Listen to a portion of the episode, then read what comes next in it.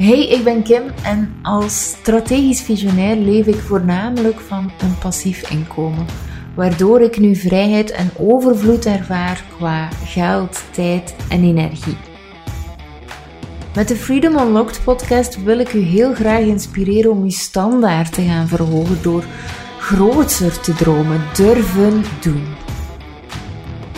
Zo kunt je leven op uw eigen voorwaarden zonder genoegen te nemen met middelmatigheid. En dus te lang, te veel te werken voor veel te weinig geld. Want je krijgt uiteindelijk altijd wat je tolereert. Gelukkig kun jij ook een vrij vol leven gaan creëren. Zie je dat zitten? Blijf dan zeker luisteren.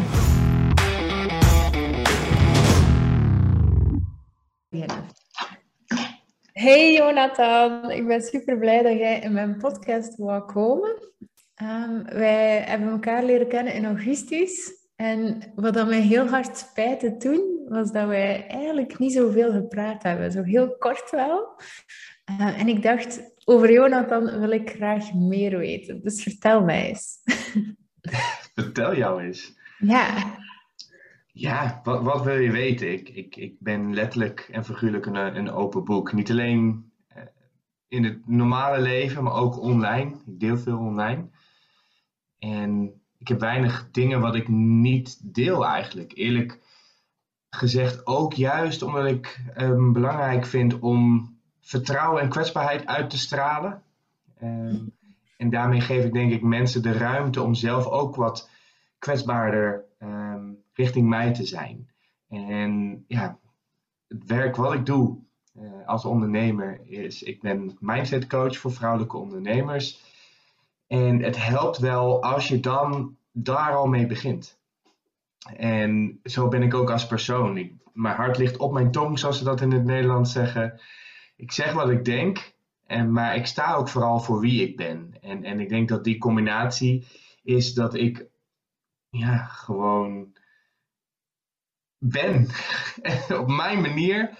Um, met hoe ik doe, hoe ik naar dingen kijk, dat horen mensen in mijn omgeving ook. En, en um, ja, daar geniet ik met, met volle teugen van, de persoon wie ik ben. En um, ja, vertel eens. Ik kan echt ja. van alles vertellen.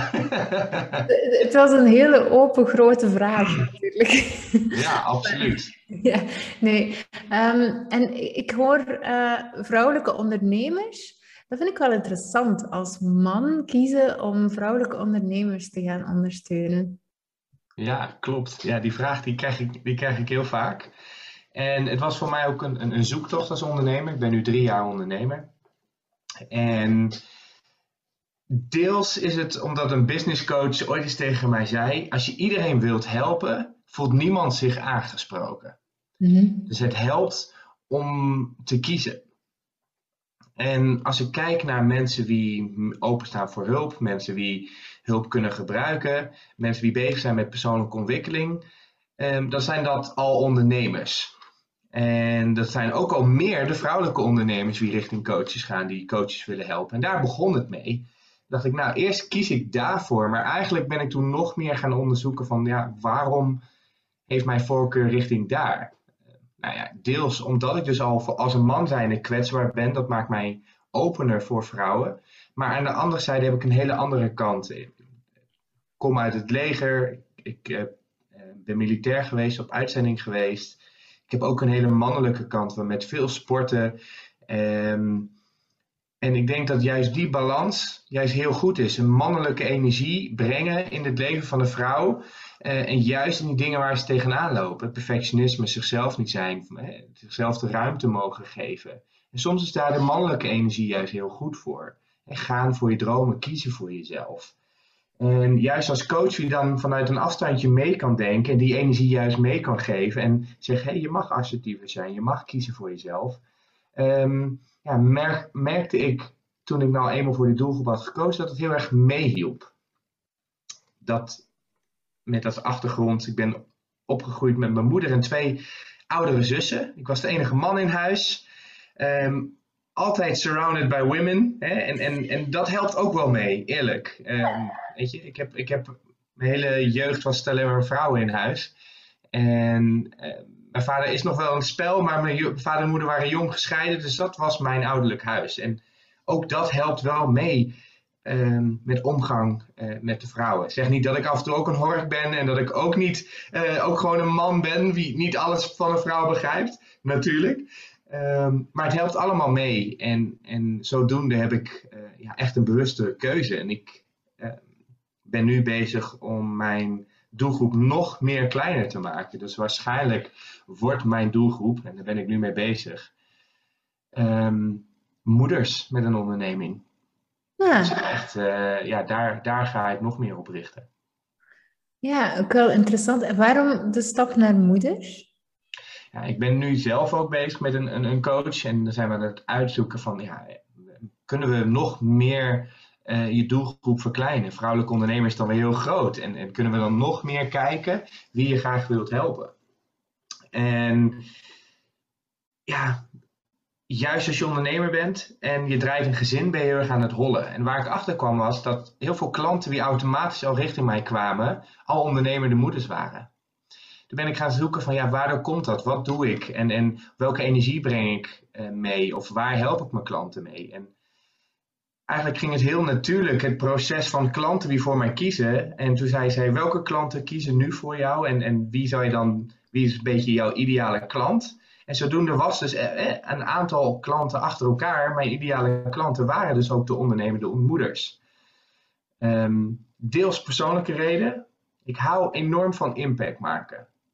En als ik als coach iemand wil helpen, dan ga ik er duizend procent voor om iemands leven ja, de vrijheid te geven zoals ik graag zou willen. En vrijheid betekent op allerlei manieren.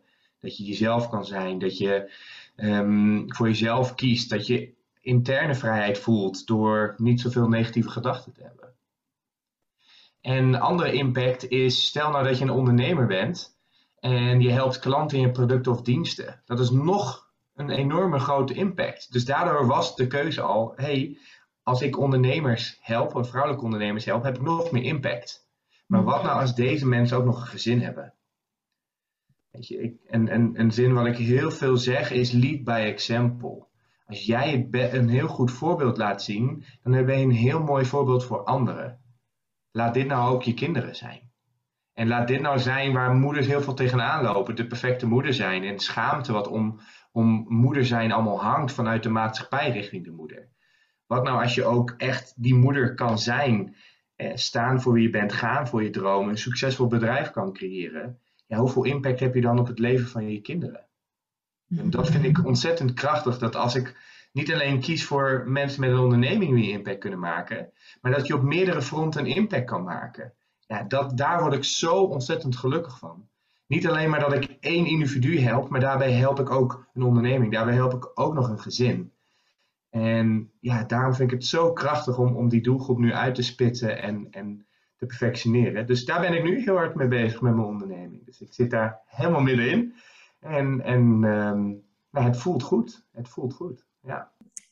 Wat, wat ik sowieso, je hoort het inderdaad wel enorm als je erover spreekt ook, hoe, hoe, zwaar dat het bij u echt gaat over de impact. En wat ik heel mooi vind is, um, heel veel ondernemers zitten nog in dat heel um, egocent, in die heel egocentrische houding van ik wil impact maken, maar bij u gaat het eigenlijk al een stapje verder van ja, ik wil wel impact maken, maar hoe mooi is het als de persoon waar ik impact op maak, die impact ripple effect kan doorgeven. Ja, absoluut. En, en hoe meer ik bezig ben, hoe meer ik realiseer dat dat zo ontzettend sterk en krachtig is. In, in mijn optiek, ik kom erachter en, en ik kwam erachter de afgelopen jaren toen ik mensen aan het helpen was, of eh, als begeleider, als coach, dat als ik één iemand hielp, hielp ik onbewust nog twee of drie anderen in haar omgeving. Hè, zij het haar partner, kinderen, zij het klanten wie ze begeleidt, wie ze nog beter kan helpen. Ehm, dat betekent dus als ik er tien help, dan help ik er dertig. Dat betekent dus als ik, kom maar op met die 10.000 mensen wie ik mag helpen. Dat betekent namelijk 30.000 mensen wie ik onbewust daardoor ook ehm, een leven positief mee kan veranderen. En, en dat vind ik zo magisch. Daar, ik leef niet meer alleen maar voor mijzelf. En hoe meer ik dat bewust en met intentie kan inzetten elke dag, hoe krachtiger het is. En ja, daarom vind ik deze keuze ook om die doelgroep te spitsen. En ik vond het wel een hele mooie vraag van mijn coach, uh, wie me nu helpt met deze doelgroep. En die gaf aan van, ja, maar Jonathan, heb jij zelf kinderen? Zei ik, nee. Nou ja, waarom wil je dan ouders helpen van kinderen? Dat, dat, misschien vinden ze dat helemaal niet leuk. En toen ging ik daarover nadenken en toen zei ik van ja, de, waar moeders bang voor zijn, is precies hetgene wat in mijn pijn zit. En waardoor ik het nog krachtiger voor deze doelgroep kan kiezen. Ik was het vergeten kind. Ik werd niet gezien. Ik werd niet gehoord. Ik had geen voorbeeld. Ik had niet een iemand waar ik naar op kon kijken. Ik was niet geliefd op die manier, wat ik nodig had als kind. Hm. En vanuit die pijn, hoe mooi zou het kan zijn als ik dan moeders kan helpen, die niet alleen zichzelf kunnen zien, voor zichzelf kunnen kiezen, een voorbeeld kunnen zijn, en daarin ook nog meer rust ervaren om daar vervolgens wel te zijn in hun gezin en aanwezig te zijn. Niet met een kop bij een onderneming, niet met de stress waar ze, wat, wat ze ervaren, maar echt in het hier en het nu. Ja, dan kun je echt goed opvoeden. En dan zijn er heel wat vergeten kinderen die niet vergeten worden. Mm Ja, zeker. Um, het, het is echt, um, uh, ja, het is heel um, mooi wat je zegt ook. En wat ik, wat ik daarin mij afvraag is, hoe, hoe moeilijk is het voor u om um, uw bedrijf te kunnen integreren met uw verhaal en ook nog eens uw familie um, in uw buurt te houden? Want ik kan me voorstellen dat het verhaal van ik was het vergeten kind, dat het ook familiaal dan mhm. Misschien niet altijd even goed ontvangen wordt als je daarover praat. Of ben ik mis? Um, nou, dit zijn, dit zijn bijvoorbeeld gesprekken die ik ook heb met, met, met bijvoorbeeld mijn ouders. Met, en, um, die weten hoe ik erover over sta en, en weten hoe ik erover denk. En daarbij um, wel beseffende en, en, en waarbij ik altijd bewust ben, elke ouder doet 100% zijn best. En daar is hetgene, dat weet ik. Maar ook in je best doen kun je soms niet geven wat je kind nodig heeft.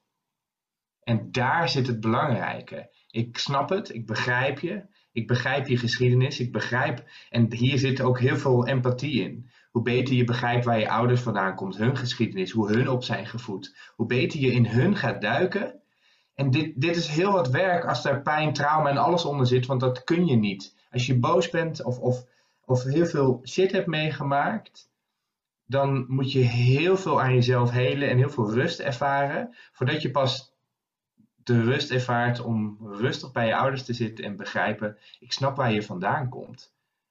Want het moment dat je nog getriggerd wordt of sneller geïrriteerd wordt, en dit is iets wat jaren, jaren heeft gekost bij mij, dan zit daar nog iets in waarom iemand anders jou zou kan triggeren. En daar zit dus heel veel pijn in. En juist met je familieband, juist met je ouders, zit daar heel veel. En dit soort gesprekken heb ik ook juist met ze gehad. Van hé, hey, ik snap waar je vandaan komt. Ik weet wie je ouders zijn. Ik weet, je op, ik weet dat je veel hebt meegemaakt. En ik weet dat je je best hebt gedaan. Mhm. Maar, dit zijn ook echt gesprekken wat ik heb gehad. En dit zijn niet de makkelijke gesprekken. En ik raad ook mijn klanten, en hier, hier help ik mijn klanten ook mee. Van, leven je ouders nog? Ga kijken of je daar zonder oordeel, zonder te zeggen, je bent, eh, dit is wat jij mij hebt gedaan. Nee, ik heb het gevoel gehad dat ik bepaalde dingen miste als kind. Mhm. En niet vanuit, ik vind je een slechte moeder of een vader, maar ik miste iets. En dat heeft mij pijn gedaan. En, en die gesprekken heb ik gehad. En nee, dat wordt niet altijd makkelijk ontvangen. En zo respectvol mogelijk probeer ik wel te communiceren. En als ik dan zeg, ik was het vergeten kind, ehm, dan is dat iets wat ik als gevoel heb gehad. Mhm. En ja, in mijn optiek zou ik daarover mogen praten. Zonder oordeel of zonder, of tenminste, ja, hun, ja, als hun daardoor in een negatief daglicht staan, of dat ze dat lastig vinden om te ontvangen, ja, eh, als ik die gesprekken niet zou hebben gehad, dan was het misschien ingewikkelder geweest. Laat ik het dan zo zeggen. Ehm, maar ik heb juist de gesprekken gehad Ehm, waarbij ik heel duidelijk en respectvol dat tegen hun gezegd heb. Dan weten ze welk, welk goed hart ik eh, kom. En als ze dan vervolgens alsnog het lastig vinden na zo'n gesprek, um, of getriggerd worden zelf, dan denk ik, dan ligt het weer bij hun. Ja. Dan ligt het weer bij hun als ik um, er alles aan heb gedaan om zo respectvol mogelijk en goed mogelijk te communiceren hoe ik me heb gevoeld. En als ik dan vervolgens uit via podcast of dat soort dingen en ze komen daarover te weten, um, dan weten ze wel waar ik vandaan kom. Als het hun dan vervolgens pijn doen of als ze schaamte voelen of wat dan ook, um, dat kan. En, en, en, maar ook dat gevoel ligt niet helemaal bij mij. Weet je, dat, dat is ook iets wat hun proces is. Dat, zo zie ik het ook. Um, ja, ja, Het is niet helemaal mijn verantwoordelijkheid om hun gevoel te beschermen.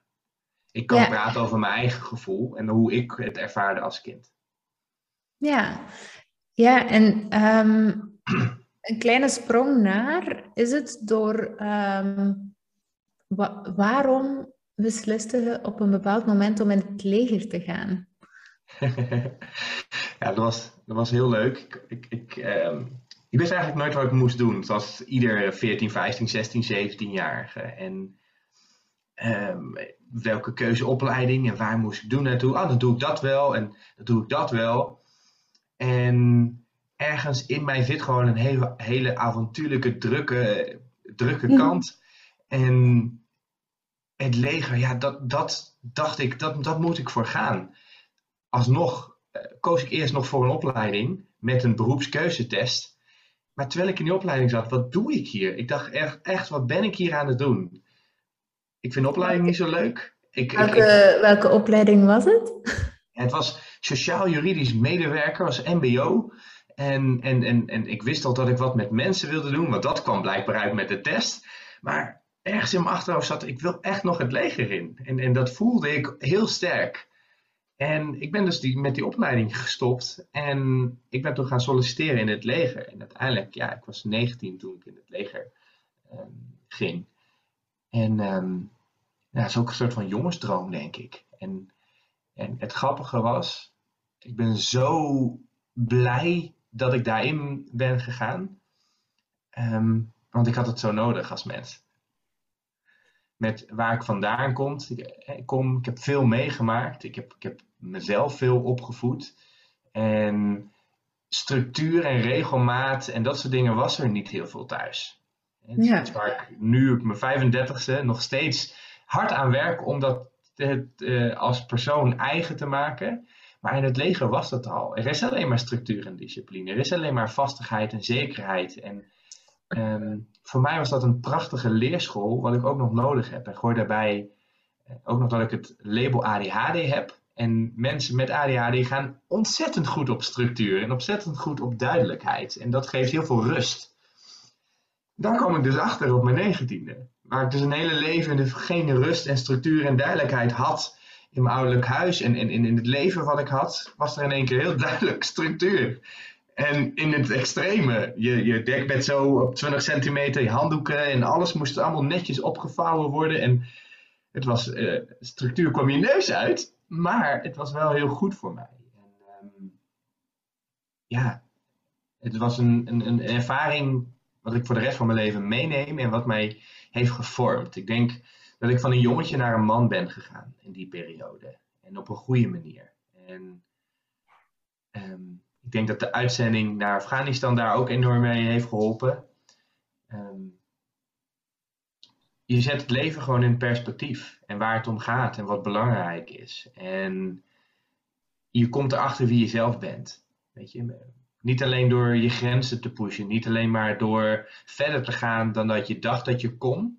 Ik denk dat dat ieder mens, dat dat goed voor, voor ieder mens is.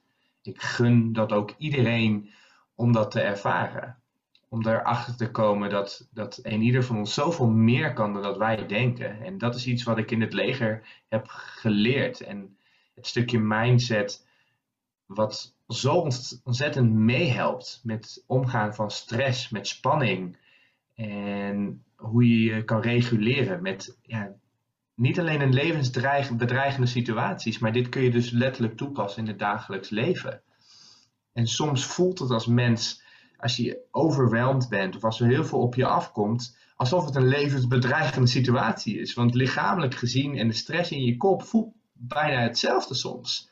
Hmm. Ehm, ik, kan, ik, kan het, ik kan het weten. Soms voelt het hetzelfde. Maar als ik dan ook, mijn klanten ook met mijn klanten praat, denk ik: wauw, spanning en stress, het heeft zo'n invloed op ons. En mindset daarin is een heel groot onderdeel van hoe ga je daarmee om? Waar heb je controle om? Hoe ga je met al die dingen om waar je geen invloed op hebt? En ja, ik heb het geluk gehad dat ik die opleiding gewoon heb gekregen, het leven heb geleid om dat eigen te maken. En ehm, dat heeft mij ontzettend veel geholpen. En het grappige is, ik, ik, heb, eh, ik heb nu een partner de afgelopen drie jaar.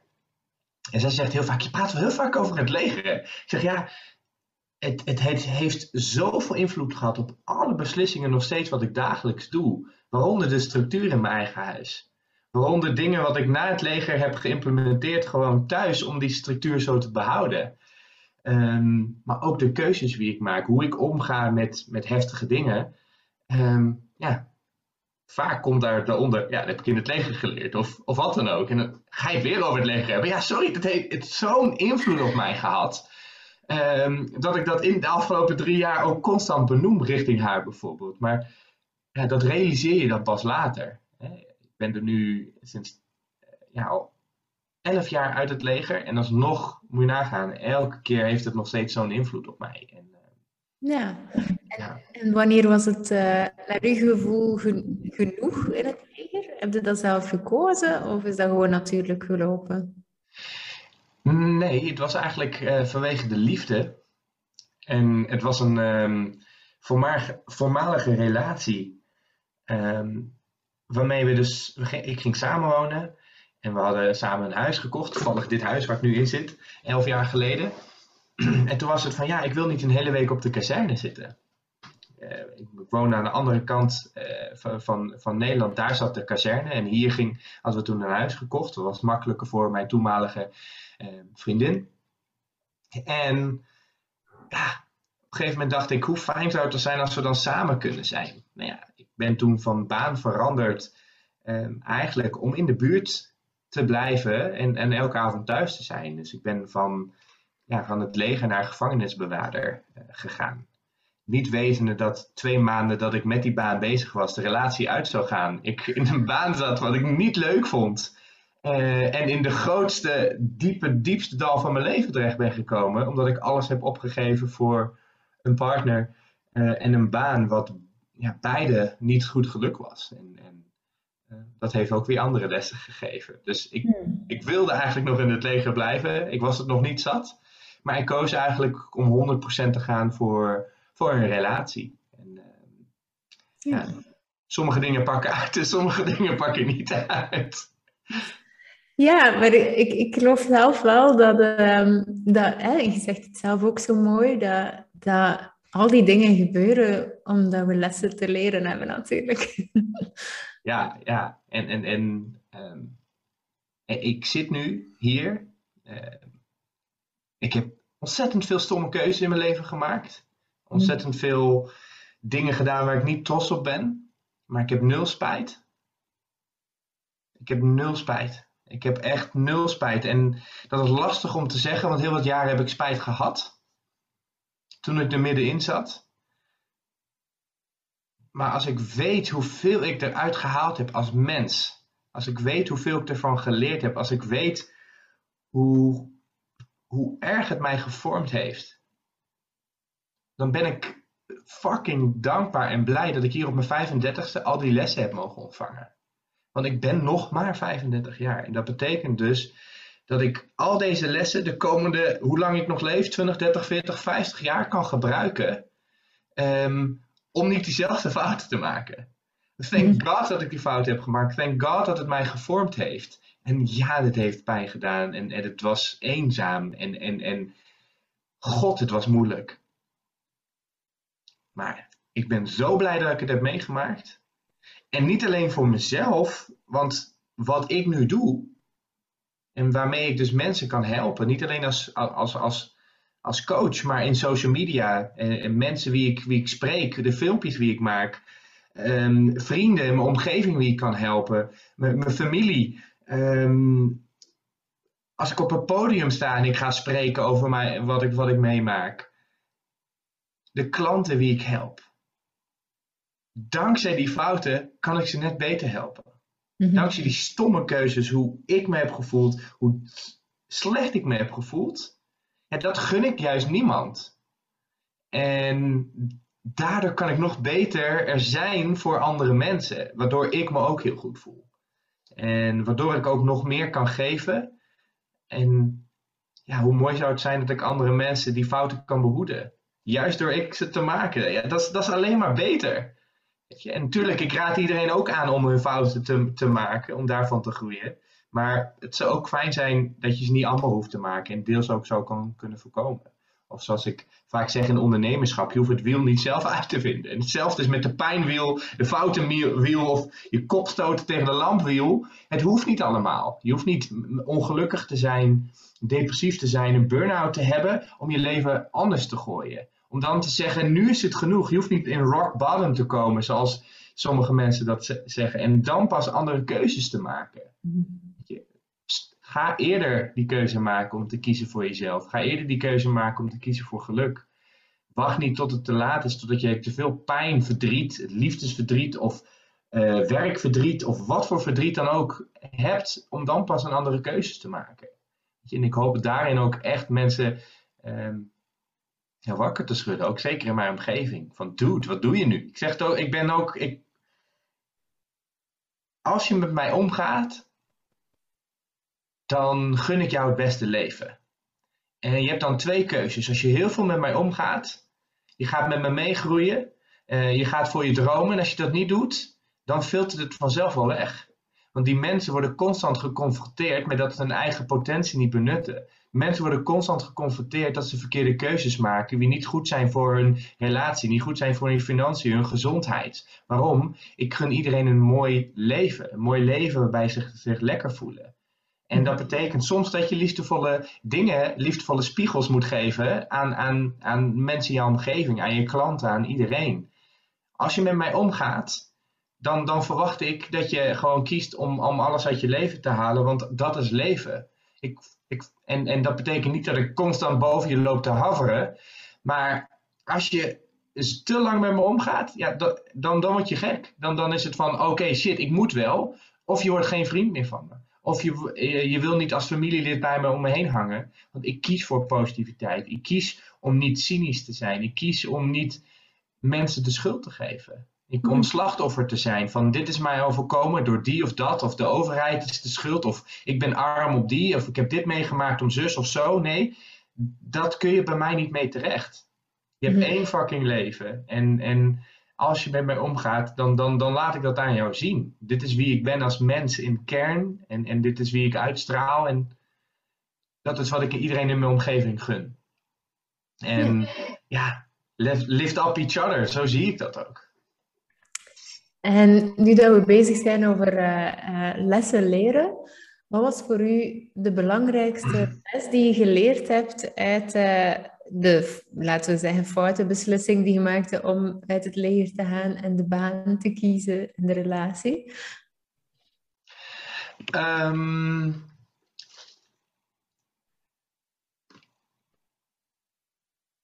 Ja, het mooie is, je, leer jezelf kennen en, en, en leer dit te communiceren samen met je, met je, met je relaties. Alle relaties wat je hebt, of het nou is je baas, of, of het nou is je collega, of het nou is je partner wie je elke dag ziet.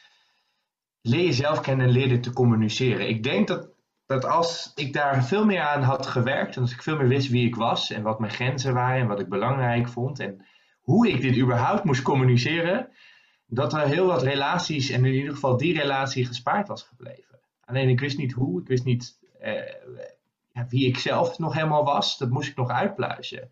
En hoe ik met dingen omging en met mijn emoties, luisteren naar mijn intuïtie en mijn gevoel, wist ik veel. Ik, ik drukte het altijd eh, weg. Weet je, zo'n gevoelsmens als ik nu ben, zo was ik niet. En um, ja, dat is iets ja, dat, ik denk dat dat wel heel erg mee had geholpen. Dat is wel een les ehm, wat, ik, wat ik meeneem. En, en, en, wat ik toen ook, ook daarna in die, die lastige periode heb uh, ontdekt wie ik eigenlijk was. Wat ik wilde. Um, maar dat deed ik ook omdat ik heel lang niet had gekozen voor mezelf. En, en, en juist vanuit die pijn. Juist het niet kiezen voor wat ik eigenlijk wilde, wat mijn intuïtie eigenlijk zei, wat ik moet doen, maar toch doorgaan. Het wegstoppen, het wegdrukken, jezelf verdoven door eh, te denken: het komt nog, het komt nog, het komt nog. En, en ja, als je lang genoeg jezelf niet bent, dan ben je, word je ongelukkig. Als je lang genoeg niet luistert naar je gevoel en, en wat je eigenlijk echt zou willen, dan, dan ben je gewoon niet happy. Dat kan gewoon niet. En, en dat heb ik te lang niet gedaan, totdat ik het wel deed. En toen kwam ik erachter, wacht, als ik dan wel kies voor mijn gevoel, als ik wel kies voor mijn intuïtie en wat ik wel wil, dan voel ik me een stuk vrijer. En mm-hmm. mijn bedrijf heet Freedom Motivates precies, precies om die reden. Je, als je het gevoel hebt dat je vrijheid ervaart, intern, extern, dan motiveert je om nog meer vrijheid na te jagen. Freedom motivates. De vrijheid wie je voelt motiveert om nog meer vrijheid na te jagen. Je voelt je gezonder. Oké, dan ga je vaker groente eten. Ga je vaker sporten. Je voelt financieel, weet je, uh, dat je wat, wat ruimte hebt. Ga je leuke dingen kopen voor jezelf. Geef je cadeautjes. Ga je op reis. Ga je andere keuzes maken. En, en op elk front kun je dit zo zien. En interne vrijheid, dat is fantastisch. Gewoon de vrijheid voelen om jezelf te zijn. Dat, dat motiveert je om gewoon lekker naar buiten te gaan. Dat motiveert je om gewoon te zijn en een voorbeeld te zijn voor anderen. Dat is de volgende stap. En zodoende is alles wat ons interne of externe vrijheid geeft, dat motiveert ons om meestal een beter leven te creëren. En dat begint altijd, dat begint altijd bij jezelf. De basisbehoeftes. Hè, als je kijkt naar de piramide van Maslow, iedereen heeft gewoon eerst de basisbehoeften die goed vervuld moeten zijn. En als dat zo is, dan pas ga je naar, naar, naar andere basisbehoeften. En dan, dan ga je kijken, ehm, dan gaan die, die, die, die kleppen die je paarden altijd op hebben, die gaan af. En dan opeens zie je de wereld. Dan kijk je verder en dan kijk je naar ons, dan kijk je naar wij. En dan kijk je naar samen kom je verder. Ehm, mhm. Maar dat kan meestal pas als je dat interne werk en, hebt gedaan en de basisbehoeften vervuld zijn. Ja, en uh, want je sprak over dat het kwam pas als ik begon te luisteren. Wanneer was dat? Nou ja, fast forward, de relatie ging verbroken, eh, werd verbroken. Ik, ik, ik, had een periode waarbij ik dus werk deed in de gevangenis als gevangenisbewaarder, wat me niet beviel. maar ik stapte daar niet uit. En vier jaar lang heb ik in die fase gezeten, waarbij ik diep ongelukkig was. En waarbij ik dus niet koos voor mezelf. En ik, ik zei tegen mezelf, ik kan alleen maar dit. En ik moet dit, deze baan doen om mijn hypotheek te kunnen betalen. Maar het was een riedeltje waar ik niet uit kon komen. Ik wist niet hoe ik eruit kon komen. En ik werd daarmee geholpen toen er werd gezegd, jongens, de gevangenis gaat sluiten. Maar alsnog was ik zo bang om een keuze te maken, eh, dat ik eerst ging solliciteren als een in een andere gevangenis. Terwijl ik wist dat ik het werk niet leuk vond. Mhm. Ja, en, en, en toen ze aangaven, uh, je kunt aangenomen worden in die andere gevangenis. Toen dacht ik wel eventjes, wauw, oké. Als je kiest voor deze baan, dan, ga je meer van hetzelfde kiezen. Sta even stil. En dat sta even stil, um, ja, daarmee kwam ook eigenlijk mijn allereerste positieve, anders denkende gedachte. Van jarenlang denken, ik moet deze baan doen, ik kan niks anders. Uh, en, en, en eigenlijk ook niet weten hoe ik daar intern, extern, hoe ik dat, dat zou kunnen veranderen. Ik zat zo erin, ik was zo unhappy, ik geloofde zo niet in mezelf. Door hoe ik dacht, hoe ik al jaren deed, hoe ik mezelf had afgestompt door niet te luisteren naar mezelf. Op een gegeven moment was er bijna geen ruimte meer over voor positiviteit intern. Um, en in één keer begon die ene positieve gedachte. En, en ik zeg het wel eens, soms kan één positieve gedachte je leven veranderen. En in, die geval, in dit geval was het de gedachte, Jonathan, wat kan je nog meer? En dat was de allereerste keer dat ik mezelf afvroeg. En toen ging ik dat uitzoeken en dacht ik, hé, hey, dat lijkt me wel leuk. Toen kwam de volgende positieve gedachte. Is dit wat voor mij? En, en, en uit die ene positieve gedachte kwamen er nog twintig, nog honderd. En op een gegeven moment ben ik dus toch iets anders gaan doen. Mhm. Ik ben gaan solliciteren en ik werd aangenomen. Holy shit, ik kan dit echt doen, want ik word aangenomen, ik kan hieruit. En in één keer ging er een wereld van me open. En eigenlijk toen ik die baan veranderde, had ik een besluit genomen en daar is mijn bedrijf geboren. Ik ga nooit meer in mijn leven niet zo luisteren naar mezelf. En als ik een keuze kan maken in mijn leven wat me meer vrijheid geeft, dan ga ik daarvoor. En ik zat letterlijk en figuurlijk gevangen als, gevangen als gevangenisbewaarder. Dus die keuze, ja, die jaren daarna is een en een andere keuze gemaakt om meer vrijheid te krijgen. Door aan mezelf te werken intern, door te helen, door nog meer te luisteren naar mijn intuïtie, maakte ik steeds meer keuzes. En eigenlijk vanuit die pijn was het was er alsof er een beslissing. Die beslissing was niet zomaar een beslissing. Mm. Het is, ik gun mezelf voor de rest van mijn leven beslissing dat ik dit niet meer doe. En ja, dat, dat, die stond als een huis. En mm-hmm. wat er ook gebeurt in mijn leven, ik ga nooit voorbij dat punt meer. En, ik, en juist vanwege ook die beslissing. Als ik nu ergens voor een moeilijke beslissing sta, eigenlijk ga ik weer terug, brengt het me vrijheid. Brengt het het gevoel wat ik zou willen. En Jonathan, je moet kiezen daarvoor. Ja. Want dit heb je met jezelf afgesproken. Ja, en, en dan zie je hoeveel er mogelijk is als je zo zeven jaar gaat leven.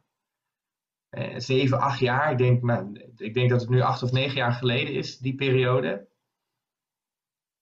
En wat een verandering. Niet alleen intern, maar ook extern. Door in jezelf te geloven, aan jezelf te werken, kiezen voor dingen waar jij gelukkig van wordt. Waaronder op wereldreis gaan, waaronder je hart te openen voor een nieuwe liefde, waaronder werken aan jezelf. Um, hoe krachtig dat is. Hoe krachtig het is om, om uh, een ander leven te krijgen. Een vrijheid te ervaren. En, en ja, dat is magisch. Ja, en um, ik vind het heel herkenbaar, hè? de manier waarop dat je beslissingen maakt, is voor mij ook uh, ongeveer hetzelfde. Um, wat ik interessant vind om te weten is um, wat wat zijn uw valkuilen daarin? Ik ben zeker dat je er nog hebt. Waar moet je voor opletten? nou, dat ik dus ehm, meer op het vrijheidsstukje dan op het mezelfstukje let. En dat ik een bepaalde visie heb wat mij vrijheid geeft. Of, of het nou gezondheid is, of het nou financieel is, of met mijn onderneming. Um, wat hetgene wat ik wil, en hoe kan ik zorgen dat ik in het hier en het nu eh, de balans in kan behouden? En, en dat is iets. Um, het, het constant luisteren naar wat, wat wil je gevoel? Hoe moe ben je eigenlijk echt? Of wanneer heb je die schop onder je kont juist nodig? Ja. En daar een balans tussen vinden. En soms is het heel subtiel, en daarin zit die nuanceverschil. Want heel vaak moeten we gewoon onze shit regelen. En gewoon dingen doen wat niet leuk is. En wat harder werken. Ja. Ehm, en daarin, ja, ik kan ook soms heel lui zijn. Mm. Dat is heel grappig, want mensen zien een hele energieke vent. En ik sport veel en sport al jaren. En ik ben heel gedreven. Het is één energiebron.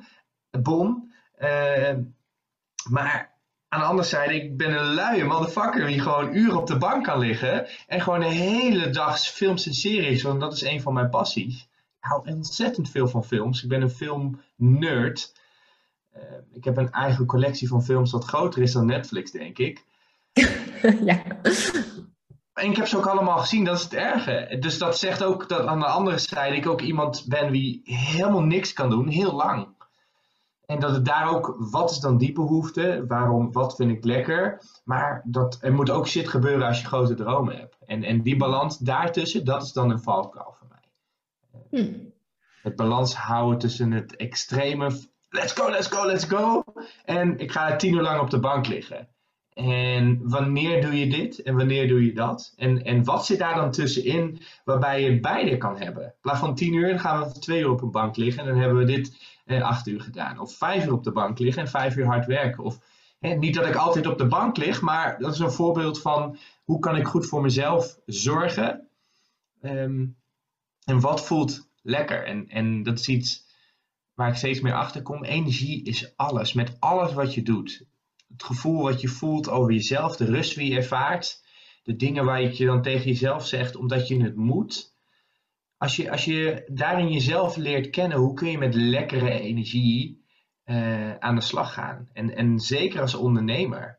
We hebben zoveel van, ja, ik moet posten op social media, een podcast maken, ik moet een website maken, ik moet hem, en, ik en, en al die dingen.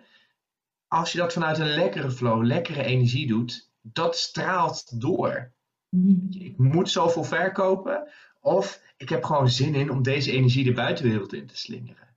En, en het effect is ook anders.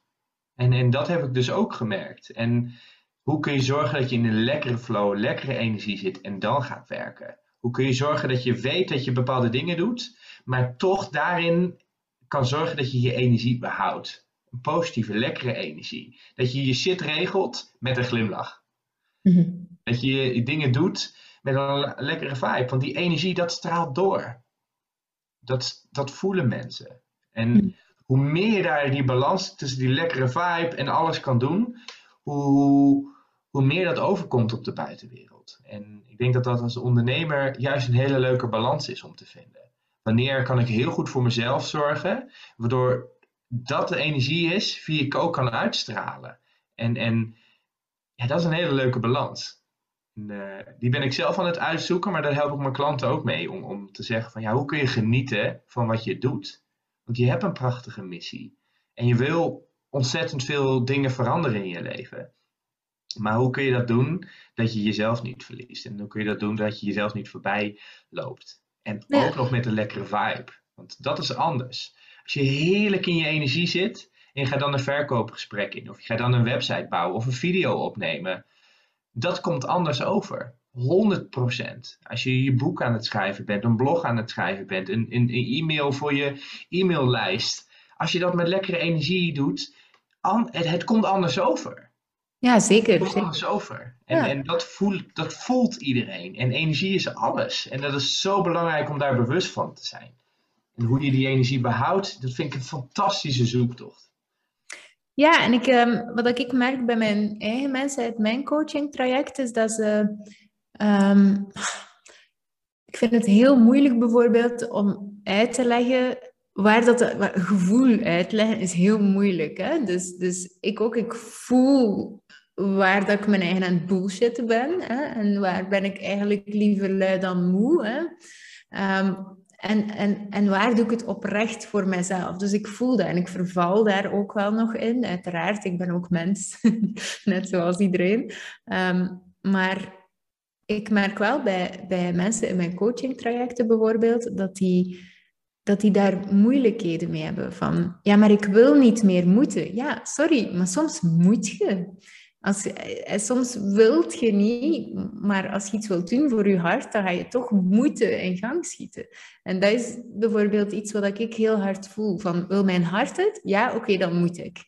Um, en voor mij werkt dat heel makkelijk, maar ik merk dat het, het begrip, dat dat voor niet iedereen even makkelijk is om te voelen van wat is nu voor mijn hart en wat is nu moet en loop ik mezelf voorbij. Hoe zou jij dat omschrijven? Nou ja, en, en daarin kom je dus weer met, met, met de zelfkennis en weten wat, wat daaronder zit. Hè? En heel veel mensen die bijvoorbeeld ehm, iets niet toe aanzetten, dat heeft soms ook juist heel veel te maken met eh, hoe onzeker of hoeveel zelfvertrouwen ze hebben. Of hoe druk ze zich maken om wat andere mensen van hen vinden. Ehm, stel dat je wel doet, terwijl dat je wel stappen gaat zetten. Wat gaat mijn omgeving, mijn partner, mijn kinderen, wat gaan mijn collega, mijn vader, mijn moeder ervan vinden? En soms zitten hun vader en moeder ehm, in een ander land, zien ze niet eens wat ze doen. Alsnog zit dat stemmetje er wel. Alsnog, soms zijn hun ouders overleden en zit dat stemmetje er nog wel. Soms zit het zelfvertrouwen ehm, daar ook, dat ze denken van ja, ik voel me niet zo zelfverzekerd. Ik vind het wel eng om te doen. En, en dat ze daardoor niet toe begeven. Maar ook het realiseren, ehm, als ik het wel doe, dat betekent dus dat ik daarna nog meer moet doen. Dat betekent dus dat als ik het wel toezet, dat, dat ik er echt ga committen in mijn leven. Dat, dat, dat dit echt wordt. En echt worden is heel eng. Want als ik nu een stap zet in richting mijn dromen, holy shit, dan kan mijn dromen uitkomen. Ik ga mezelf maar saboteren. En, en, en soms heb je al een aantal stappen gezet en dan voel je de imposter syndrome. En dan denk je, ik kan het allemaal niet, ik ben niet goed genoeg. En dan geef je daarna op en dan ga je jezelf op die manier saboteren. Hmm. En het grappige is, heel veel dingen eh, hebben weer allemaal met interne shit te maken. Het heeft niet met de buitenwereld of wat je vader en moeder vindt of wat je collega gaat vinden. Hoe deal jij dus met die dingen eh, en, en wat maakt dan dat je die dingen niet regelt? En ja, aan het eind van de dag kijk jij jezelf in de spiegel aan. En in mijn optiek zijn de mensen die zelfvertrouwen hebben en zelfverzekerd zijn, mensen die gewoon hun eigen shit regelen. Die zichzelf in de spiegel aan kunnen kijken en zeggen: Ik wilde dit en daarom heb ik het gedaan. En als ik nu in de spiegel kijk, kan ik mezelf oprecht vertrouwen dat als ik iets wil, dat ik mezelf een schop onder mijn kont heb gegeven om dat voor elkaar te krijgen. En ik heb, ben mijn eigen beloftes nagekomen. Maar wat nou als je de ene dag dat niet doet, dan een week niet, dan een maand niet, dan een jaar niet? We leven in een land, in een wereld waarbij heel veel mensen de beloftes naar zichzelf niet constant niet meer nakomen. En als je dat lang genoeg doet, weet je helemaal niet meer wat je eigen behoeften zijn en wie je bent en hoe lastig het is om dan weer een stap te zetten, om daarnaar te luisteren, om in jezelf te vertrouwen dat je daadwerkelijk kan. Als je, als je echt zelfvertrouwen hebt, en de mensen wie, wie, wie ik zie als zelfvertrouwen, niet fake, dan zie ik als mensen die gewoon hun ding hebben gedaan en gezegd hebben wat ze wilden doen. En soms betekent dat dus ook dat die mensen dingen hebben gedaan waar ze niet altijd zin in hebben. Mhm. Want daar gaat het uiteindelijk om. En, en ehm, ja, mensen denken soms dat het allemaal met wilskracht te maken heeft. Maar als je goed erover nadenkt, wilskracht. Ja, heb je maar, er zijn zoveel onderzoeken over. Over onderzoeken met, met, met mensen die uh, chocoladekoekjes voor een test uh, moesten weigeren. En daardoor een test moesten voelen en moesten maken. En dat, dat de wilskracht om het chocoladekoekje niet te eten invloed had op de test. Wilskracht hebben we maar zoveel van. Mhm. Maar iedereen wil alles maar doen op wilskracht. In de sportschool, gezond eten, ik wil afvallen binnen zes weken, ik wil een business hebben. En maar wilskracht, wat nou als je vandaag geen wilskracht hebt? Nou, dat gebeurt dus heel veel. Al die taken wat je moet doen, en zeker als ondernemer, je hebt er niet altijd zin in. Die wilskracht is er dus niet. Dus je moet op andere manieren uh, leren omgaan met wat je moet doen. En als militair heb ik dit heel erg geleerd, dat het soms, dat je spanning of angst of dat je er geen zin in hebt of wat dan ook, maar je kunt daarmee omgaan. Ik heb het geluk gehad dat ik erin getraind ben, maar heel veel mensen weten dat niet. Het gaat niet altijd om wilskracht. Wat zit daaronder? Mm en, en hoeveel hou je van jezelf? En daarom in mijn coaching gooi ik zoveel zelfliefde erin, dat mensen gewoon ja, het klinkt raar, maar dat ze gewoon naar zichzelf kunnen kijken en zeggen: Ik vind je een mooi mens en ik vind je genoeg en ik gun je alles. Als je dat doet, dan ben je al veel minder met wilskracht bezig. En gooi daar nog een missie bovenop. Waarom wil je dit? Voor wie wil je dit? Is dat helder voor je? Ben je daar bewust van? je, heb je al die interne drijfveren, is dat duidelijk? En, en gewoon dan ga ik stapelen. Dat doe ik standaard met mijn klanten. Wat wil je? Oké, hoeveel redenen kun jij bedenken waarom je dit wilt? Ken je de drie? Oké, maak er maar 30 van. Ga maar over die 30 redenen nadenken waarom jij deze week. Van een week heb ik een opdracht gehad. Iemand, ja, ik wil meer sporten. Die gaf me vijf redenen. Ik zeg, eind van de dag wil ik 20 redenen horen waarom jij graag wil sporten. En de volgende dag vroeg ik, oké, denk na over die 20 redenen heel helder hebben waarom je iets wilt, een missie, een drijfveren, maakt het stuk bewuster en maakt het stuk makkelijker om daarvoor te kiezen. Dus dan mhm. heb je al, dan heb je het niet over wilskracht, dan heb je het over zelfliefde, dan heb je het over een missie wat sterker is, dan heb je het over heel bewust zijn van alle redenen waarom je iets moet doen. en, en realiseren dat je dingen moet doen die niet leuk zijn. En als je daar altijd mee begint, dan wordt het een stuk makkelijker. De rest van je leven ga je dingen doen die niet leuk zijn.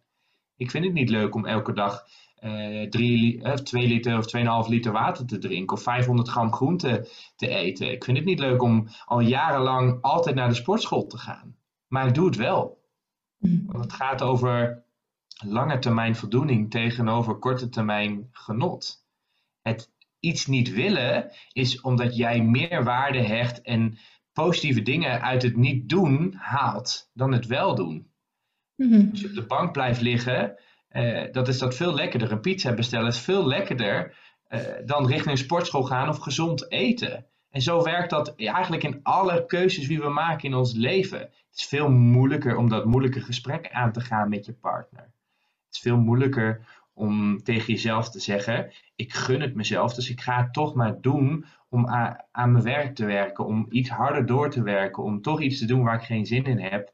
Omdat ik weet dat uiteindelijk, ik voel dat niet meteen, uiteindelijk ga ik er wat aan hebben. En dat is het leuke in deze maatschappij. De quick, alles moet snel. Ik moet me instant voelen. Ik wil swipen naar rechts, dan heb ik mijn droomman. Ik wil zo snel mogelijk rijk worden. Ik wil dat droomlichaam binnen zes weken. Echte leven werkt zo niet. Echte voldoening werkt zo niet. Het is niet dat jij één keer dat moetje doet en dat je denkt, yes, ik heb mijn droombedrijf. Betekent dus dat je heel veel shit moet doen voordat je in de buurt komt van dat droombedrijf. Voordat je in de buurt komt van financieel onafhankelijk zijn. Voordat je in de buurt komt van dat gezonde lichaam. Betekent daarvoor dat je heel veel keuzes hebt moeten maken om daar te komen. Waarbij je niet altijd lekker voelde. En we kiezen altijd voor gemak en lekker en, en, en simpel. Want dat wordt tegen ons gezegd. Dit moet je doen, want dan word je gelukkig. Maar uiteindelijk word je daar niet gelukkig van. Je wordt gelukkig als je kiest voor wat echt goed voor je is. En 9 van de 10 keer is dat door dingen te doen waar je niet altijd zin in hebt. Ja. Ik heb er niet altijd zin in om, om heel lang naar mijn vriendin te luisteren. Als ze gestrest is, als ik mijn hoofd helemaal vol zit.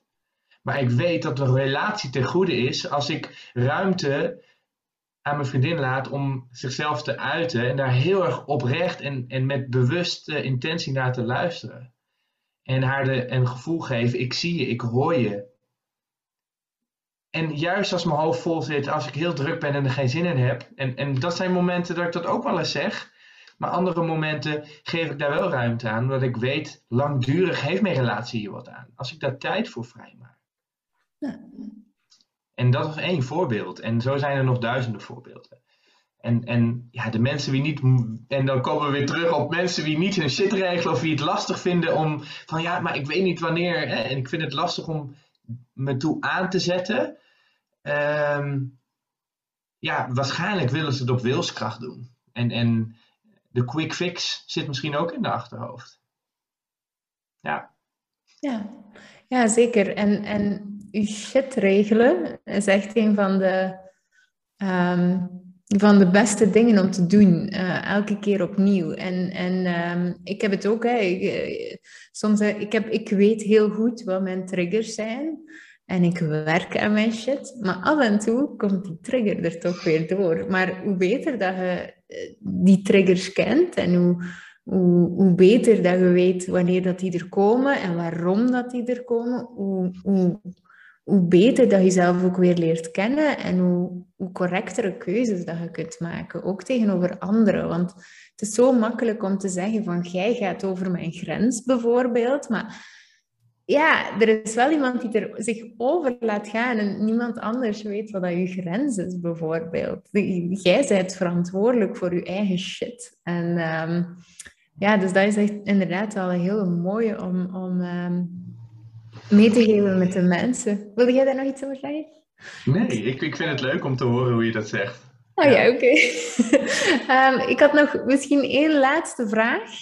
Um, wat doen we met mensen um, die niet weten wat ze willen? Want ik heb je daarnet horen praten over hè, kijken wat ze willen en waarom. Maar wat als ze bij u komen en ze zeggen van ja, maar ik weet gewoon niet wat ik wil. Ja, en dat, en dat is het leuke. Um, er zit altijd wat, wat achter uh, het niet weten wat ik wil. Um, want als je goed, goed jezelf kent, dan heb je al een kleine interesse in bepaalde dingen, maar vind je het misschien eng om stappen te zetten. Dus voordat, voordat ik daarin ga geloven dat mensen niet weten wat ze willen, ga ik eerst onderzoeken, weet je het nou echt niet? Of zit daar meer onder? Dus ehm, vind je het eng om stappen te zetten? Vind je het, uh, heb je al wel iets in je, in je hoofd, maar zit je te denken aan wat papa en mama wil van jou in jouw leven? Ben je bang dat, dat als je daarvoor kiest, dat je uitgelachen wordt door je vrienden, vriendinnen of andere dingen? Ehm, dus dat ga ik altijd eerst onderzoeken. Want misschien zijn die mensen die zeggen: Ik weet niet wat ik wil, weten ze dat hartstikke goed. Maar zit er gewoon heel veel conditionering en, en angst en, en, en ehm, ja, zelfvertrouwen issues onder. En, en ja, uiteindelijk kom ik dan toch ook echt wel weer terug op. Als je heel vaak hetzelfde doet, blijf je hetzelfde voelen en hetzelfde denken waarschijnlijk mensen wie, en, en, en, en ik ben zo ook heel lang geweest. Ik weet niet wat ik wil, of ik weet niet waar, wat ik moet kiezen. Waarom? Omdat ik heel vaak dezelfde keuzes heb gemaakt. Omdat ik heel vaak precies hetzelfde heb gedaan. En wat ik dan die mensen aanraad, probeer dus verschillende shit. ga doen. Want als je anders doet, dan ga je anders denken en anders voelen. Als je andere keuzes maakt. Ehm, als jij niet weet wat je wilt, oké, kies. Probeer eens een keer. Want het kiezen en iets doen, soms blijven mensen juist in die positie hangen, ook omdat het makkelijk is. Je kunt makkelijker een hele lange periode zeggen: ik hoef niet te kiezen, dan dat je een baan probeert wat tegen gaat vallen. Want dat is veel enger. Dus dan kun je beter in die veilige positie zitten. Ik weet niet wat ik moet doen, want dat is makkelijk. Dan dat je jezelf opeens moet openstellen naar het leren van iets waar je misschien niet zo goed in bent. Mhm. Dus dan blijf ik maar, ik weet niet wat ik moet doen. Uh, maar ik vind het eigenlijk veel enger om echt te kiezen. Of om ergens voor te gaan. Of uh, iets te proberen wat ik niet helemaal zeker weet of ik daar goed in ben. Maar daarom moet je juist kiezen. Ik ken mezelf omdat ik in het leger heb gezeten, omdat ik in de gevangenis heb gewerkt, omdat ik in de gehandicaptenzorg heb gewerkt en gewerkt heb met mensen met een verstandelijke beperking en bekers naar mijn kop heb gekregen en dat soort dingen. Weet je, omdat ik dus dingen heb geprobeerd. Ik ben op wereldreis gegaan, ik ben een onderneming gaan starten. En daardoor, omdat ik alles heb geprobeerd, weet ik wie ik ben, wat ik leuk vind, waar ik van hou. En hetzelfde geldt voor hobby's, voor relaties, voor uh, leuke dingen doen, sporten. Ga, ga shit proberen en je gaat erachter komen wie je bent en wat je leuk vindt. Ik, ik vind sporten niet leuk. Dan heb je niet genoeg geprobeerd. Ik, heb, ik weet niet wat ik moet doen voor dit. Dan moet je meer proberen. Probeer shit uit. Dan ga je jezelf leren kennen. En dat zeg ik zo bot, omdat de meeste mensen niet bewegen. Als je stilstaat, kom je niet tot antwoorden. De mensen die zeggen: Ik weet niet wat ik moet doen, die zijn te bang om te proberen als je iets doet wat je daarna niet leuk vindt, dan heb je een antwoord. Dat, want dat we, dan weet je dat je dat in ieder geval niet leuk vindt. Mhm. Maar om iets te doen wat ze niet leuk vinden, dat vinden ze erg zat. Dus dan blijven ze maar in, eh, in stilstand. Maar je hebt dan een antwoord. Maar dat antwoord wil je niet, want dan weet je daarna nog steeds niet wat je moet doen. Dus hun, hun, hun gevoel zijn ze verder weg omdat ze iets geprobeerd hebben en nog steeds geen antwoorden hebben. Maar terwijl ze een antwoord hebben, één antwoord meer dan uit stilstand. En mensen zijn te bang om te proberen. Mensen zijn te bang om voor dingen te gaan. Om zichzelf verschut te laten voelen. Om een beginner te zijn. Om, om, om gekwetst te worden. Om uit die veilige haven. Mensen houden te veel van die veiligheid. Ik weet niet wat ik moet doen. Geloof me, als je een stap zet, dan krijg je zelfvertrouwen. Dan leer je jezelf kennen. Dan vind je, kom je erachter wat je leuk vindt. Dan kom je dichter bij jezelf.